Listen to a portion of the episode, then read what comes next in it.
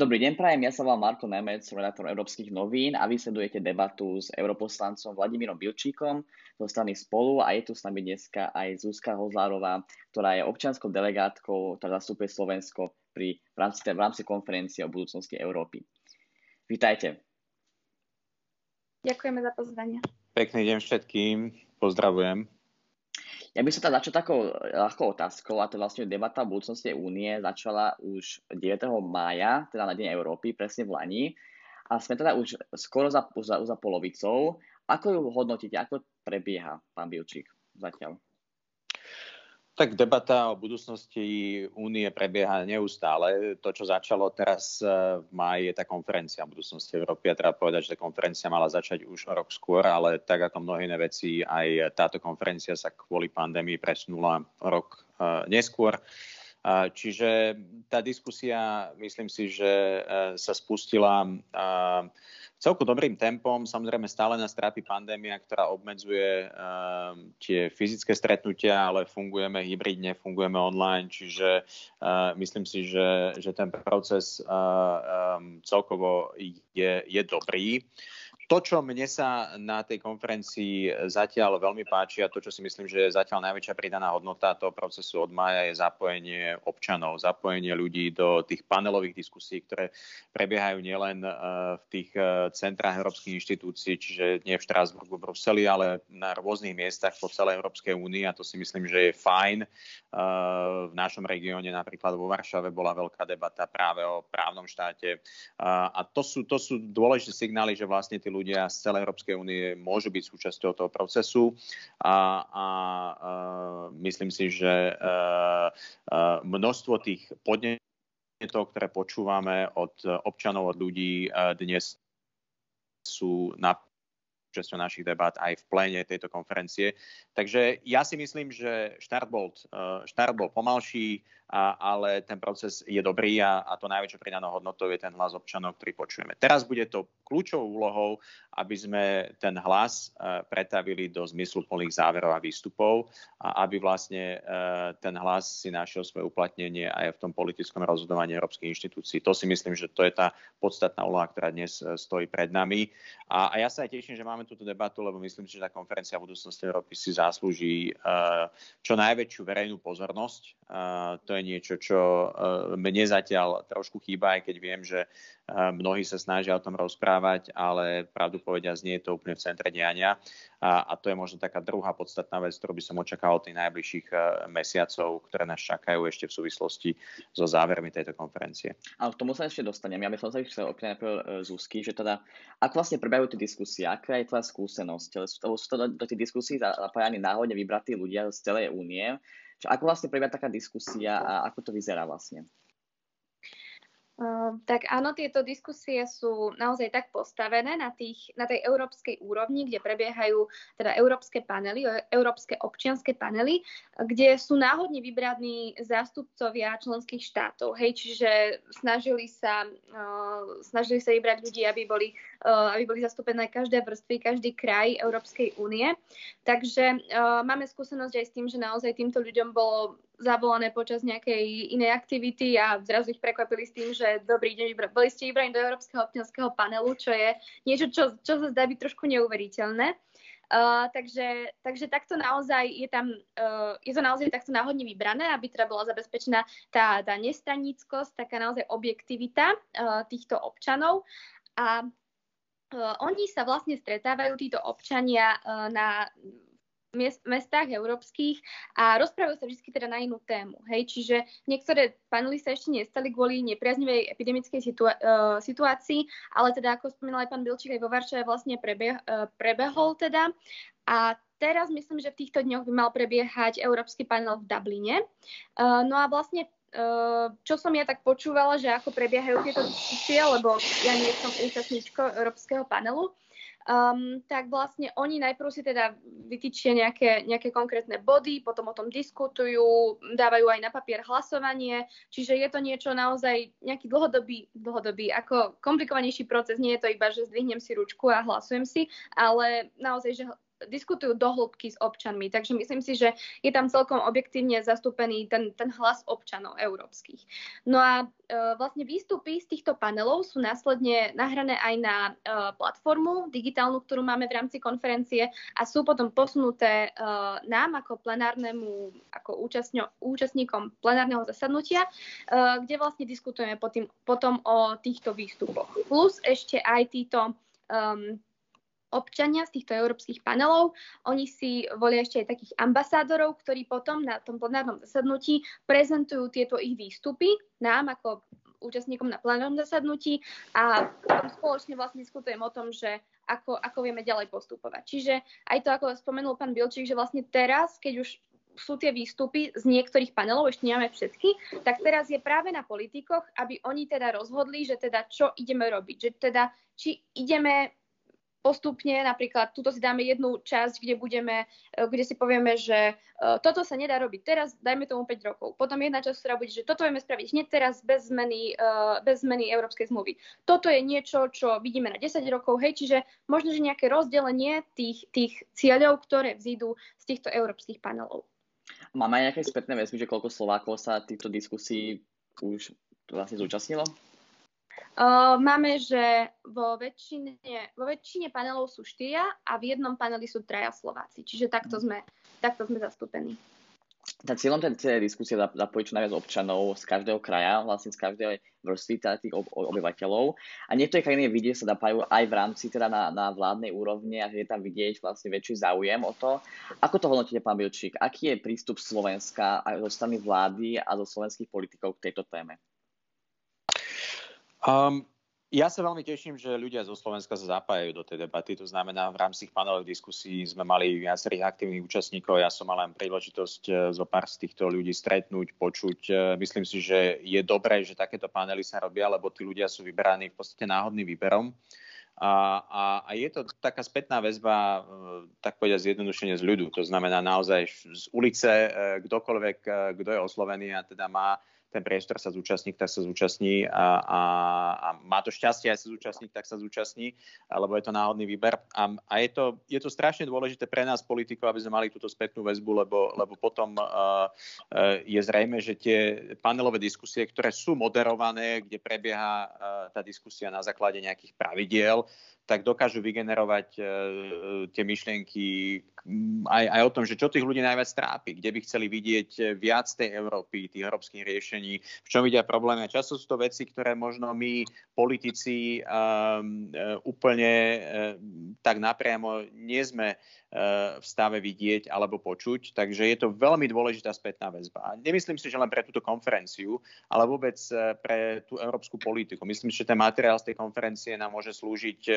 nielen najbližšie mesiace, ale najbližšie roky, pretože je to taký veľký prieskum a ja som človek spoločenských vied, čiže je to taký kvalitatívny prieskum tých nálad naprieč, naprieč úniou o otázkach, ktoré nevyhnutne nie sú otázky len na tie päť dňa, ale riešia sa tam aj dlhodobejšie problémy. Takže ja to veľmi oceňujem a toto samo o sebe je veľká pridaná hodnota. Teraz tie vaše otázky, že ako sa tí Slováci zapájajú alebo ako sú prítomní, no sú prítomní úplne rovnako ako ľudia z iných členských štátov, naozaj aj Slovensko tam má veľmi adekvátne zastúpenie.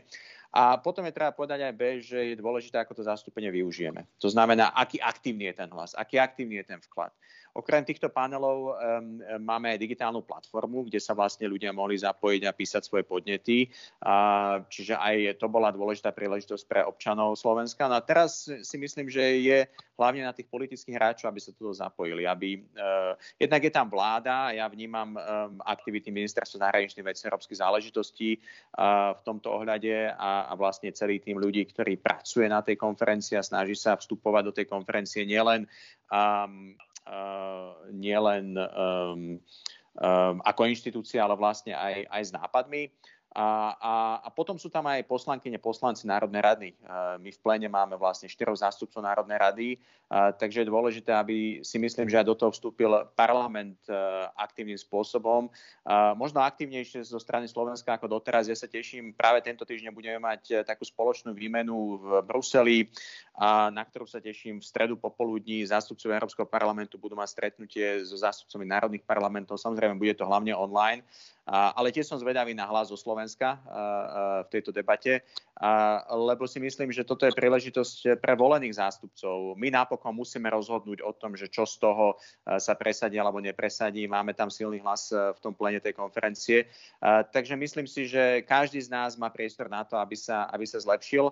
A, ale keď už tu máme Zuzanu Hozlárovú, tak ja veľmi oceňujem napríklad jej aktivity, nielen tie mediálne, ale aj v samotnom pléne konferencie a, a nápady, ktoré, ktoré prezentovala a presadzuje najmä v súvislosti so vzdelávaním o európskej politike. To si myslím, že je niečo, čo by sme aj na Slovensku vedeli veľmi oceniť a je to dôležité, aby sme mali zmysluplnú debatu o tom európskom politickom priestore. Ako si spomínali, teda tým výsledkom má byť o pár mesiacov už implementácia tých jednotlivých návrhov zo strany tých občanov, lebo tomu sa zaviazali jednotlivé inštitúcie. Ako to vyzerá z vášho pohľadu, Zuzana, že Dá, podarí sa to vlastne implementovať tieto, tieto záväzky, alebo aký, aká je vlastne nálada tých občanov, či sú veľké zmeny, alebo aký je teda dopyt zo strany tých občanov? Um, ja nie som človek, ktorý o tom na konci rozhodne, ja nebudem tá, ktorá to bude musieť implementovať, takže ja veľmi držím palce ľuďom, ktorí sú za toto odpovední, aby im to naozaj vyšlo, lebo uh, povedala by som, že ľudia, ktorí, uh, sa, čím viac ľudia vidia do tej konferencie, tak tým viac sú možno aj trošku skeptickí, že teda ako to dopadne. Áno, čiže my keď to vidíme, ako reálne prebiehajú tie diskusie, tak možno, že si to viackrát tak uh, sa pýtame sami seba, že či to teda má nejaký zmysel. Ale uh, teda tak funguje teraz ten proces, že uh, na, ten, na tom plenárnom zasadnutí, ktoré bude to záverečné, kde už teda by sme mali hlasovať o nejakých výstupoch, vznikne z neho záverečná správa, uh, ktorú sa zaviazali teda tie inštitúcie, že teda budú ju riešiť. Áno, aj teraz nová predsednička Európskeho parlamentu, pani Metsola, vlastne spomenula, že je teda pre ňu veľmi dôležité, aby výstupy z konferencie boli nejakým spôsobom implementované a nejako riešené. Takže ja verím, že to nie je iba politicky nejaký prísľub, ale že to naozaj bude mať nejakú výpovednú hodnotu. Lebo mne sa zdá tá otázka absolútne kľúčová. My sme o tom mali diskusiu už aj s, komisár, s komisárkou Jourovou, ktorá napríklad zodpovedá za tú oblasť základných ľudských práv, spravodlivosti, hodnôt. To je jedna z tých tém a jedna z pracovných skupín, kde pôsobím ja v rámci aj pléna Konferencie o budúcnosti Európy. A myslím si, že treba dať celému tomu procesu nejaké realistické očakávania. A treba dať v tom procesu aj nejaké jasné odpovede.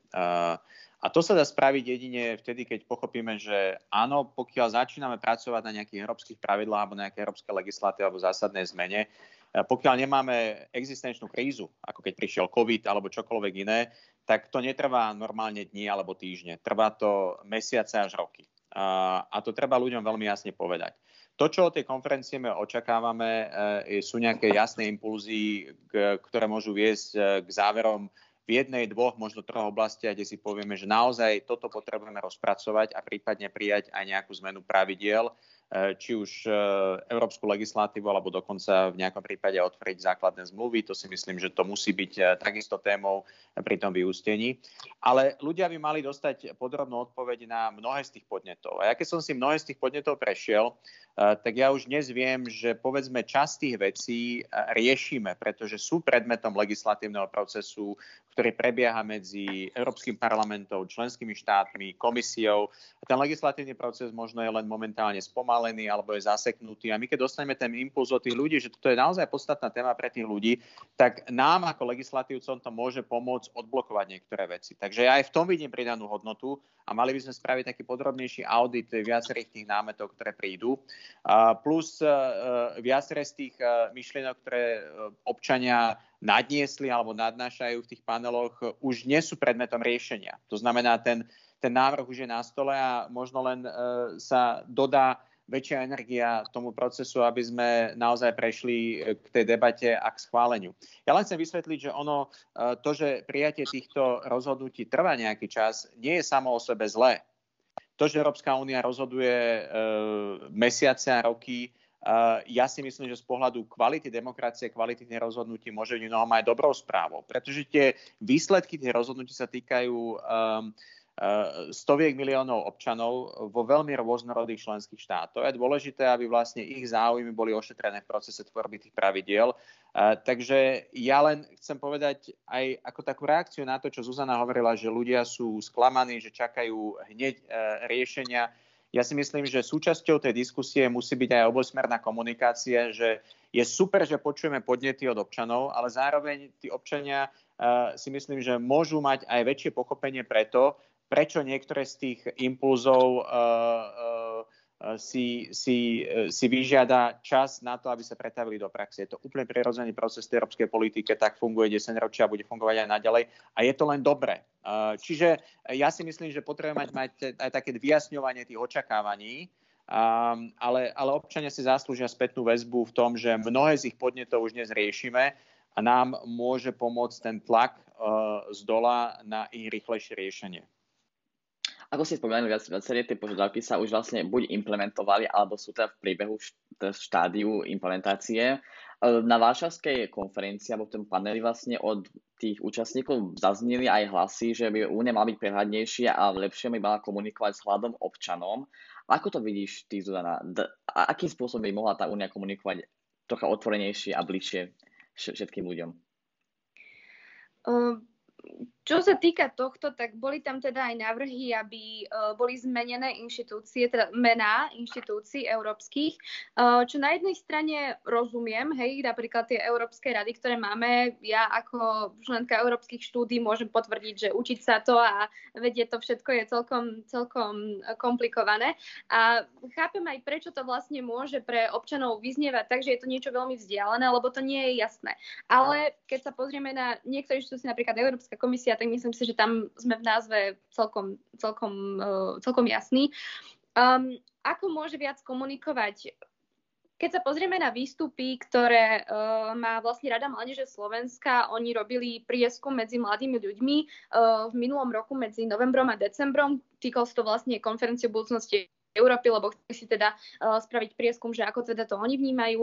A uh, máme tam vysoké percento, teraz nespomínam si presne, ľudí, ktorí povedali mladí ľudí, ktorí sú informovaní o Európskej únii a myslia si, že by mohli byť viacej informovaní prostredníctvom sociálnych sietí, lebo to je presne to, čím, čo, čím by mali vlastne zasiahnuť tých mladých ľudí. To je presne uh, ten spôsob, uh, čo je im najbližší.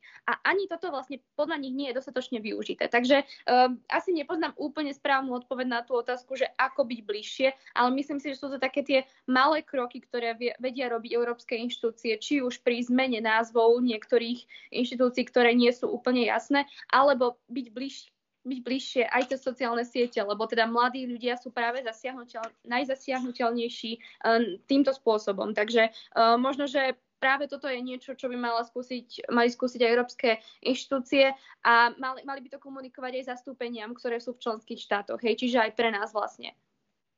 Není práve problém v tom, že je vidieť, že viaceré krajiny a viaceré politici ne, ani sami nepoznajú, ako funguje vlastne Únia. Nedávno robil i rozhlas, český, český rozhlas vlastne taký prieskum s novými ministrami a šesť ministrov nepoznalo vôbec základy fungovania Únie, ani koľko členov vlastne má tá Únia. Není pán väčší problém v tom, že ten záujem všeobecný v politike o Úniu je, je stále malý? Neviem, na koho je tá otázka e, cielená, ale takto. Európska únia, Európska únia to, to sme my, to sme my, to sme členské štáty, to sme ľudia v členských štátoch, to sme občania v členských štátoch, to sme samozrejme aj politici v členských štátoch. Ja sa Európskej únii venujem dvadsať rokov a venoval som sa ako výskumník, ako akademik, čiže vstupoval som do tej aktívnej politiky ako niekto, kto viac menej vedel, ako tie veci fungujú, ale je úplne normálne, že tam idú ľudia, ktorí uh, sa venovali niečomu úplne inému. To, čo si myslím, že je, je, je, je dôležité uvedomiť si, uh, že, a to sa týka, áno, v tomto by som povedal, uh, tých krajín, ktoré vstupovali do Európskej únie trošku neskôr, vrátane aj nášho stredoeurópskeho priestoru, že máme stále čo robiť, aby sme uh, si osvojili tú úniu ako súčasť našej politickej dé en á, ako niečo, kde fungujeme úplne bezprostredne, prirodzene. A, a čo sa s tým dá robiť? No, myslím si, že e, je to robota, kde máme, a hlavne my ľudia v aktívnej politike, obrovskú zodpovednosť, aby sme posúvali tie hranice, tie debaty, toho poznania a, a aj toho záujmu ľudí o tieto témy a, za každým, keď sa to dá. My totižto, žiaľ, máme aj veľký rozdiel v účasti v európskych voľbách. Jedna z vecí, čo tá konferencia sa snaží podnietiť, a bude to veľká téma, je, ako vlastne zmobilizovať Európanov k tým ďalším európskym voľbám dvetisícdvadsaťštyri. Aby mali pocit, že tu o niečo naozaj ide, že tu o niečo bojujú. Keď si pozrieme tú účasť naprieč členskými štátmi, je pravda, že štáty, ktoré sú v Únii dlhšie, majú spravidla aj vyššiu volebnú účasť v európskych voľbách. Štáty, ktoré sú tam kratšie, majú nižšiu. Zjednodušujem, ale je to tak. Na Slovensku sme na chvoste. Aj keď na posledných voľbách sa nám tá účasť podarila zvýšiť z trinásť percent z dvetisícštrnásť na dvadsaťtri približne percent v dvetisícdevätnásť. Ja verím, že od tých pár rokov sa nám podarí tá účasť ešte vyššia, aj keď to bude extrémne ťažké, práve preto, že to bude super volebný rok z pohľadu Slovenska. Tie európske voľby budú asi na chvoste toho verejného záujmu. A, takže e, ja si myslím, že e, jednoducho e, ono, ja viem, že mediálne sú zaujímavé takéto kvízy, kedy ministri sú odchytení na ulici a zrazu nevedia odpovedať na otázky, kde ľudia majú pocit, že by mali odpovedať. Ja si nemyslím, že toto je najväčší problém, e, e, takto niekoho odchytiť. E, A, ale skôr si myslím, že, že je dobre pozrieť sa na to, čo vieme spraviť, aby systematicky ľudia riešili veci verejné a politiku. Lebo keby ste sa ľudí spýtali, ako funguje Národná rada na Slovensku, ako funguje vláda, koľko tu máme ministerstiev, a aké rôzne inštitúcie pod tými ministrami, fungu, ministrami fungujú okrem tých ministerstiev, tiež asi mnohí ľudia by tápali. Hej, toto nie je problém európskej politiky ako také. Aj keď v tomto si myslím, že máme aj veľký problém z hľadiska verejnej komunikácie, ktorá je často zredukovaná na pár rýchlych vecí, emočne nabitých vecí na sociálnych sieťach, že, že zabudáme trochu na to, že tie politické procesy, pokiaľ majú byť zdravé, udržateľné, musia byť prežuté v rôznych pravidlách, rôznych inštitúciách. Často je to možno taká nuda na prvú, A, ale je to extrémne dôležité, lebo tam potom niekde sa tvorí tá legitimita, e, cudzým slovom povedané a po slovensky povedané, to, že ľudia si to dokážu v praxi osvojiť. A, a, takže ja si myslím, že je to, je to robota na tom celkovom e, aj vzdelávaní e, o politických veciach, nielen o európskej politike, aj o tom, že prečo vlastne je to dôležité, prečo ľudia by sa mali zaujímať o veci verejné okolo seba. A, a tu máme každý svoju úlohu. Politici, novinári, občianska spoločnosť, školy, školstvo. Ja si myslím, že reforma školstva musí zahŕňať práve aj spôsob, ako diskutujeme o týchto veciach kreatívne, nielen, že sa to niekto memoruje, lebo potom občianska náuka je pre väčšinu detí a žiakov a študentov to posledné, čo ich zaujíma. Uh, ale dá sa to robiť. Poďme sa pozrieť, ako sa to robí v Nemecku, ako sa to robí v iných krajinách, kde uh, sú úspešnejší a majú väčší pocit toho, že ten verejný priestor je niečo, na čo nám záleží. A aj európska politika je spôsob, ako vieme ovplyvňovať. Presne som chcel dostať práve výuka v vzdelávaní o Európskej únii, ale ty si tu teda spomínala aj v denníku N v rozhovore, že by bolo dôležité, aby si navrhovala teda už od základnej školy začať vyučovať o únii nejakým, nejakým spôsobom. My sme vlastne v Lani v deviatom ročníku mali prebrať Európsku úniu a bola to presne hodina z celého roka, čo vlastne asi nedá shrnúť v jednej hodine celé fungovanie únie, ale to dalo vidieť, že vlastne tam aj nezáujem zo strany tých učiteľov a v rámci aj tých študentov, lebo je niečo vzdialené, niečo v Bruseli. Ako by sa ty navrhovala? Ako sa vlastne dá docieliť povedomie o tej únie bolo vyššie? Um, tak áno, myslím si, že viacero z nás má tú skúsenosť s tým, že tá výučba o Európskej únii je niekde na bode mrazu. Ja si pamätám, že až keď som prišla na vysokú školu, tak som vlastne pochopila, že čoho veľkého sme my súčasťou a ako to vlastne funguje, čo je naozaj uh, nemysliteľné, že vlastne v devätnástich rokoch človek zistí, že kde to vlastne žije. Um, ale, ale ja si teda myslím, že by to malo začať už teda od základov. Áno, čiže už na tej základnej škole by to malo nejako, nejako, nejako začať tá, tá výučba o tej Európskej únii, ako by mohli teda šíriť to povedomie o tej Európskej únii. A tu sa spájame vlastne aj s tým, že teda aj pre učiteľov by mal byť oveľa prístupnejší Erasmus, aby mohli, aby mohli vlastne oni tiež využívať túto mobilitu a v zahraničí získavať takéto best practices, ako teda namotivovať mladých ľudí, aby sa zaujímali o tieto veci verejné a aby sa zapájali do aktivít akože aj mimoškolských a teda aj do diania okolo nás. Čiže, čiže ono to nie je len, že uh, my dáme teda, teda Európska únia dá nejaké nariadenie, že teda takto by ste mali učiť uh, o Európskej únii a o jej fungovaní uh, už od základnej školy, ale teda malo by to byť niečo, čo by malo byť už v nás ako nejako zakódované aj v tých učiteľoch, že teda vedia nejako namotivovať tých mladých ľudí. A to je, samozrejme, no to nie je problém iba pri vyučovaní Európskej únii. Áno, že veľakrát sa stane, že nič nie je zaujímavé v tej škole, pretože nie je namotivovaný profesor, tak nie je namotivovaný ani žiak. Čiže uh, možno, že tá mobilita aj pre tých uh, učiteľov by mohla zvýšiť takú, takú nejakú ich aktivitu a teda teším sa, že už viac a viac škôl, čo sledujem, tak sa zapája aj do aktivít Erasmu aj pre žiakov, čiže už od základnej školy, že teda chodia, cestujú a spoznávajú iné krajiny. Takže využívať aj to, že vlastne my sme tu My sme tu akože v spojení, my členské štáty, my máme tu voľnosť vycestovať a môžu chodiť na nejaké výmenné pobyty. To je niečo, čo podľa mňa by vedelo zvýšiť takú, taký vôbec chtíč od týchto mladých ľudí, že teda chcú sa vôbec zapojiť a zaujímať sa o to, čo sa deje okolo nich. Čiže určite to nie je iba, že jednou vecou to je vybavené, ale teda nejako tak komplexnejšie a nejaký taký mechanizmus by mohol byť nastavený, ktorý by prispel k tomu, že uh, už mladí ľudia sa chcú zaujímať o tieto veci, ktoré sa dejú okolo nás. Ja by som sa ešte vrátil k tomu záujmu zo strany politikov, lebo ty si spomínala v rozhovore denníku en s Martinom Kačmarom, kde si povedala presne, že aj mi sa stalo, že keď som išla rozprávať, tak plénum parlamentu bolo takmer prázdne. Že ako toto vnímate vy, pán Bilčík, ten záujem zo strany politikov? No, ja na toto som veľmi citlivý, pretože to, že plénum parlamentu je prázdne, znamená, že politici to nesledujú. Uh, naozaj my aj... Často ja vystupujem pred prázdnym plénom, pretože momentálne je to z dôvodu pandémie, ale tá politická robota naozaj nie je o tom, a to, to budem vysvetľovať za každým, že ten človek musí sedieť v tom pléne toho parlamentu. Toto plénum prebieha neustále, sú tam nejaké témy, ktoré sa riešia, ale pomedzi to ten politik má množstvo meetingov, má množstvo iných povinností, ktoré potrebuje vybaviť, sú paralelné veci, ktoré sa dejú. Takže poviem to úplne úprimne, že že toto je trošku taká uh, lacná poznámka. Uh, je veľmi, oveľa dôležitejšie je, čo sa vlastne potom stane s tým, čo odznie v tom pléne.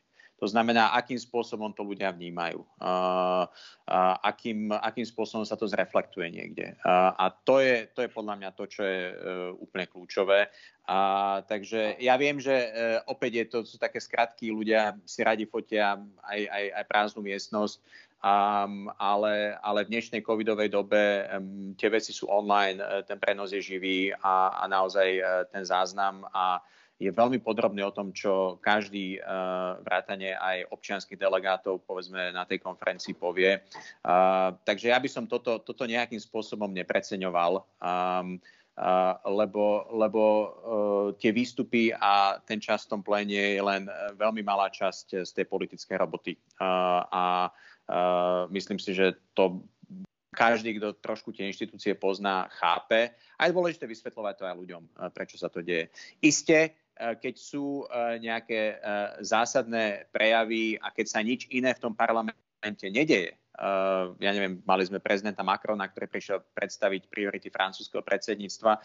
Takto plénum uh, uh, bolo v tom parlamente dlhé, uh, bolo relatívne plné na tom začiatku, vypočuli sme si to, ale opäť neboli tam všetci poslanci, lebo, uh, lebo ten parlament žije, žije aj svojim, svojim životom a, a plus... Uh, Plus v rámci tých covidových opatrení sú tam limity. Ale poviem aj B, mňa veľmi potešilo, keď, keď vlastne som videl to plénum Európskeho parlamentu plné po takmer mali aj dvoch rokoch, keď prišli tí občianski delegáti na konferenciu o budúcnosti Európy a zaplnila sa to plénum, lebo napríklad my v Európarlamente v momente, kedy je plénum plné a vtedy musí byť plné, a to je dôležité v tom fyzickom fungovaní parlamentu, je keď hlasujeme, pretože my tam máme tie hlasovacie gombíky a keď tam potrebujeme byť a keď teda nehlasujeme on, online, čo je, čo je momentálne tá to plénum má byť plné. Vtedy je dôležité, aby ten poslanec, aby tá poslankyňa tam bola. To je asi ten najkľúčovejší moment, pretože v podstate to je asi aj tá najkľúčovejšia vec, ktorú robíme v, vo vzťahu k občanom, že rozhodujeme ako ich zástupcovia. A, takže to je na dovysvetlenie toho, že ako to plénum funguje a že čo sa tam deje.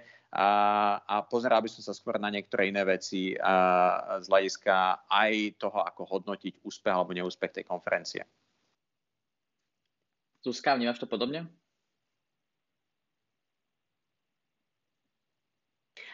Určite ja rozumiem tomu, že veď predsa politici nemajú iba sedieť v pléne a uh, počúvať a uh, aj viem o tom, že teda veľakrát počúvajú uh, príhovor uh, buď online, alebo teda zo svojej kancelárie.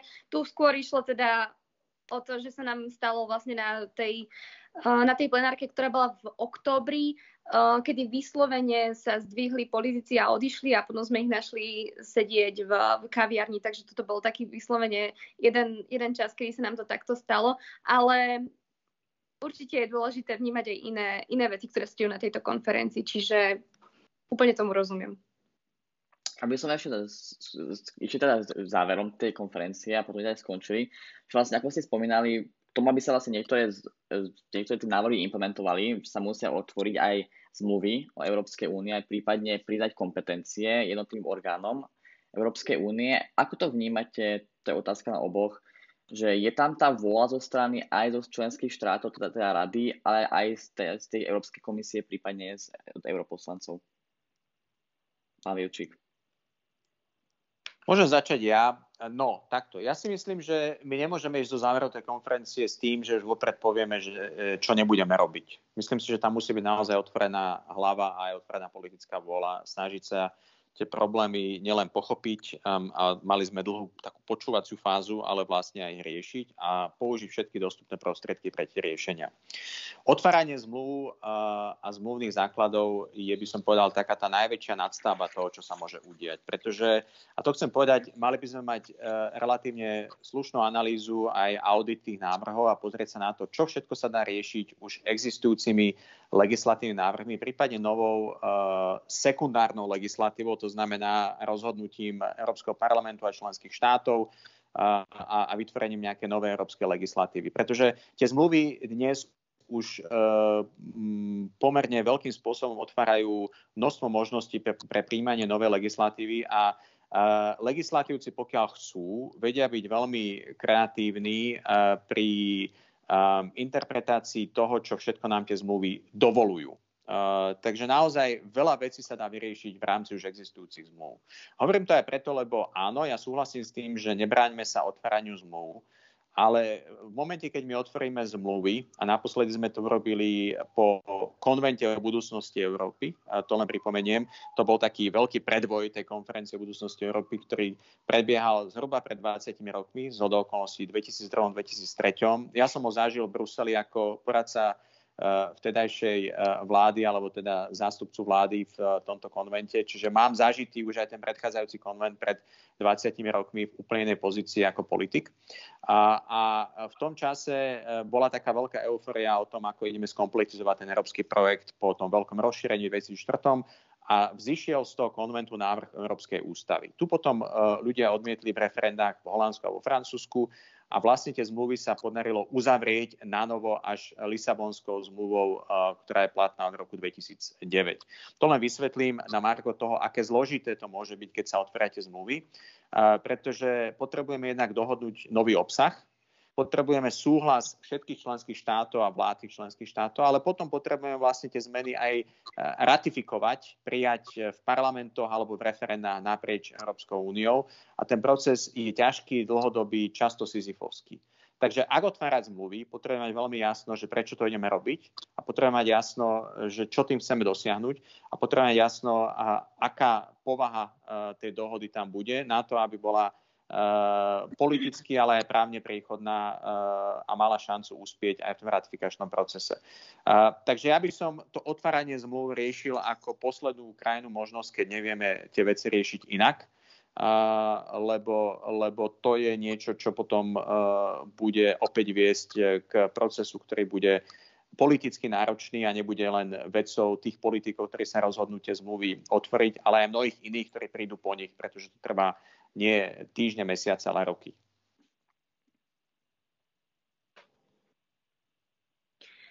Ja by som povedala, že pre, pre veľa občanov, ktorí aj sa zapojili do tejto konferencie, niečo také, že treba otvárať zmluvu na to, aby európske inštitúcie mali nejakú kompetenciu, ktorú doteraz nemajú, to je niečo, čo o ňom, oni, o tom, oni možno o tom doteraz ani nevedeli. Hej? Že veľakrát sa stane, že títo občania sú trošku prekvapení, keď im poviete, že no počkať, ale toto na to, aby vlastne Európska únia alebo inštitúcie mali zásah napríklad do školstva, do takejto miery, ako ich vravíte, tak to, na to treba úplne akože novú zmluvu. Hej? A toto je niečo, čo pre nich je tiež trošku vzdialené, že prečo to je také komplikované, čo to teda, aké hrozby sú tam otváranie novej zmluvy. Hej? Čiže to je, uh, to je tiež možno, že aj taká tá komunikácia, ktorá tam chýba, že aby bolo jasné, to už sme, to už sme cesto prešli, ale uh, ja teda nebudem vedieť povedať presne k tým, uh, k to, k tým tvoreniam nových zmluv, pretože ja nie som ten zákonodarca, nie som ten, ktorý o tom bude rozhodovať, ale myslím si, že uh, celá aj tá konferencia má aj pre Slovensko taký veľmi hodnotný výstup aj v tom, že máme tu taký narratív, že teda my sme takí euroskeptickí a my nechceme teda byť v tej Európskej únii a máme tu takých veľa, uh, veľa strán, ktoré akože tlačia do toho, že aby my sme to odmietli, pretože my predsa nepotrebujeme tú Európsku úniu a my chceme si to robiť po svojom. No ale keď sa pozrieme na výsledky, ktoré má aj Slovensko na tejto online platforme, tak tam vidíme vlastne za, to bolo za november, tuším, že vlastne práve, že občania Slovenska by chceli posilniť to postavenie Európskej únie pre nás, hej, že rozhodovanie o viacerých veciach, aby teda pripadalo na Európsku úniu. Čo je teda zaujímavé, lebo my na jednej strane odmietame to, že chceme, aby teda sa nejako zapájala do našich vecí a na druhej strane by sme chceli, aby mala viacej kompetencií. A teraz sa to ukázalo práve pri zdravotníctve, hej, že tuto videli ľudia, aké teda benefity má to byť členským štátom Európskej únie. A ďalej tu vidíme pri školstve, kde sa ozývajú stále viac a viac hlasov, že teda by chceli, aby niektoré kompetencie prešli na, tú, na tie inštitúcie Európskej únie.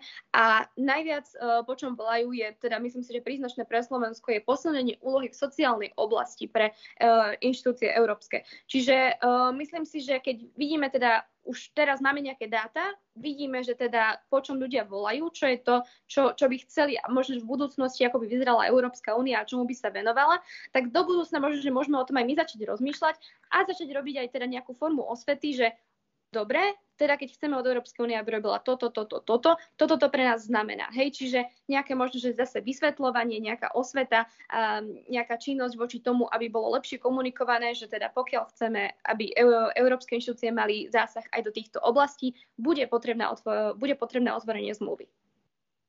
Také ďakujem pekne za diskusiu. Dnes tu bola s nami europoslanec Vladimír Bilčík a aj občianska delegátka Zuzka Hozlárová. Ďakujem za diskusiu. Ďakujem veľmi pekne, majte sa krásne. Ďakujem, dovidenia. Dovidenia, všetko dobré.